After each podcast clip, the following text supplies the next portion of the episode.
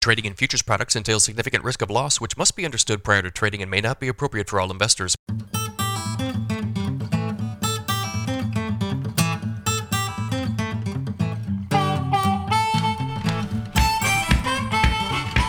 Good morning, everybody. It is Monday, July 18th, 5:43 a.m. Central Time. As I speak here, December corn futures up six and three quarters at 610 and a half. November soybeans up 20 and a quarter at 1362 and a half. September Chicago wheat up 11 and three quarters at 788 and a half. September Kansas City wheat up five and three quarters at 843 and a quarter. September spring wheat up eight and a quarter at 915. If you guys are listening on the podcast, appreciate it. Leave me a review on that Apple app in particular. Could certainly use some more.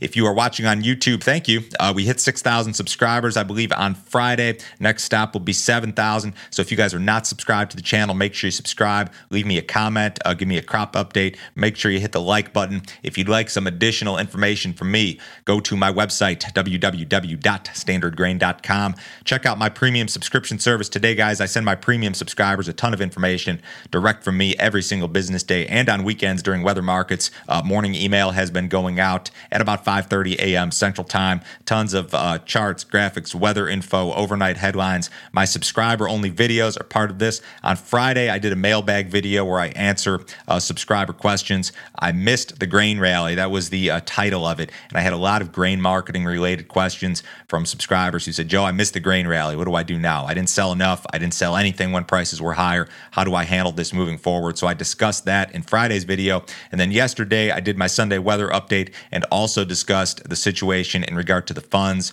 large money managers, uh, what's going on there. If you guys are interested in this sort of content, sign up today. $50 a month. You can cancel it at any time. No other fee, no other obligation. Nobody will try to sell you anything else. I promise. Weekend rainfall in some areas of the Corn Belt was perhaps a little bit better than expected. The stuff in Illinois, eastern Iowa, parts of Missouri, uh, Indiana, Ohio, Kentucky, I think this was a little bit better than uh, what had been in the forecast. There were also some rains over central Nebraska, parts of uh, eastern South Dakota, a little bit over uh, parts of North Dakota and Minnesota. So I'll say that the weekend rains were maybe just a little bit better than what had been expected or what was in the forecast. Uh, on the radar this morning, you've got a system kind of over the Delta here, Arkansas. Arkansas, uh, Mississippi into Tennessee, uh, parts of Kentucky, southern Indiana, Ohio, with some rain on the radar here this morning. I'm not sure what the accumulations uh, have been to this point. So the weekend rainfall, maybe the stuff this morning, maybe a little bit better than expected. Now, in contrast, the forecast really doesn't look too great. You've got a little bit more rain being advertised, perhaps for the Eastern Corn Belt, but the next seven days, at least in terms of the government map, is pretty dry. Most of Illinois, most of Indiana, Iowa, Minnesota, uh, the entire plains pretty dry. The heat is going to persist. You've got this massive heat wave in the uh, southern plains, and this week, Oklahoma, Kansas, uh, Nebraska, South Dakota, they're going to run 10 to 12 degrees above normal on average. You're going to see some warmer than expected temp or warmer than normal temperatures rather in the Corn Belt also, but it's not going to be as extreme. The, the most extreme of the heat again will be Oklahoma, Kansas, Nebraska, South Dakota, 10 to 12 degrees above normal, generally speaking. A lot of stuff over 100 degrees. Uh, so that continues. So, in regard to the weather, I mean, you've got like two different things. Over the weekend, maybe the rain's a little bit better than expected, but the forecast doesn't look great moving forward. You pull up these six to 10 day maps, still generally below normal rainfall for a lot of areas of least, maybe more uh, closer to normal for some areas. Temperature still above normal, and the 8 to 14 looks pretty similar. So, I, I suppose with the markets higher this morning, uh, maybe in regard to weather at least, you're trading uh, the forecast moving forward. I also think there are some things in the outside markets that are supportive today. I will talk about that stuff in a second. Large money managers or the funds continue to reduce length in the grain markets and fairly drastically.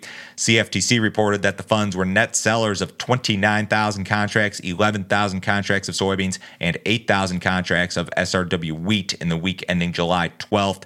Since late April, large money managers have reduced their net long in the corn market by a whopping 234,000 contracts. So they were long like 360 something thousand at the peak. It was close to 129 as of last Tuesday. That's the smallest net long in the corn market since October of 2020. You've also seen a big reduction in length in the soybean market. They're down to about 91,000 uh, funds net short, about 10,000 contracts of SRW wheat as of last Tuesday's close. So I've talked a lot about general commodity liquidation, large money managers offsetting length in commodity markets. And I'm not just talking about grains. You look at energies, you look at some of your outside soft commodities. Um, commodities in general have been soft.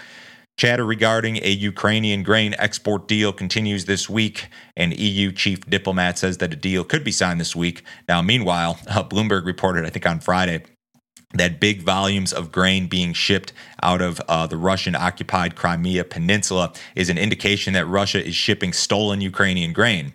In order for uh, any such deal to be activated this week or signed this week, I believe Putin needs to sign off on it. And as I discussed last week, Russia's leader has been pretty harsh when discussing the West, sanctions, all of those things. I find it hard to believe he's going to sign off on any such deal, but we'll see what happens. And when it comes to the markets, uh, U.S. wheat futures have already lost $5 a bushel from their high without a deal. So if they sign a deal, does that mean that we have to drop further? I'm not really sure about that. I'm not sure that this is like the biggest deal in the world anymore. I feel like this is kind of a stale story.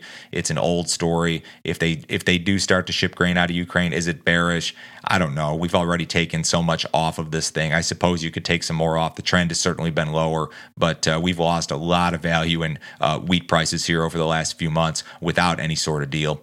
We had a NOPA crush number out on Friday. This is the uh, National Oilseed Processors Association. This report was out early on Friday. They usually come out at 11 a.m. Central, and it was out like way before that. I'm not sure exactly what happened with the schedule. In any case, uh, members of the National Oilseed Processors Association crushed 164.67 1.77 million bushels of soybeans in June. That was pretty close to trade expectations, down about 4% from May, but up 8% versus the same week last year. Uh, so this is a, a, pretty good print. I'd say overall supportive uh, for the soybean market. June can be kind of a slow month seasonal seasonally, so it's not uh, abnormal to see kind of a softer number here.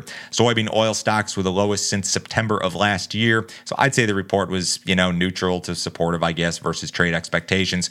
U.S. processors, of course, typically account for about half of all demand for soybeans grown and grown uh, here in the United States. So you always got to watch these crush numbers. Outside markets generally supportive this morning. So your commodity liquidation event is on hold at least for the moment. Could it be over? Yeah, that's a possibility too. Uh, the dollar index is sharply lower. The euro is at a one-week high versus the dollar. Some U.S. Fed officials signaled that they do not favor more aggressive interest rate hikes Last week, following that hotter than expected CPI inflation number, traders began to discount the possibility of a full point hike to the Fed fund rate this month. And now that chatter has been greatly reduced um, because there were some comments from Fed members. It kind of looks more like they're going to stick with this 75 basis point hike this month. So you've got uh, kind of risk on in commodities. You know, energies are higher, the stock market's higher, and the U.S. dollar back lower, at least for the moment. The cattle market finished uh, lower on Friday. Cash trade was uh, nothing too exciting on Friday versus the stuff earlier in the week 137 in the south, uh, 144 to 145 in the north. We'll see if the cattle can uh, cooperate and um, trade higher along with some of this outside stuff this morning. The us dollar sharply lower s&p 500 up 36 points in the futures ahead of the cash open the dow's up 270 bonds are off gold's up 11 bucks crude up $1.80 in the september wti 96.37 have a great week guys. I'll talk to you tomorrow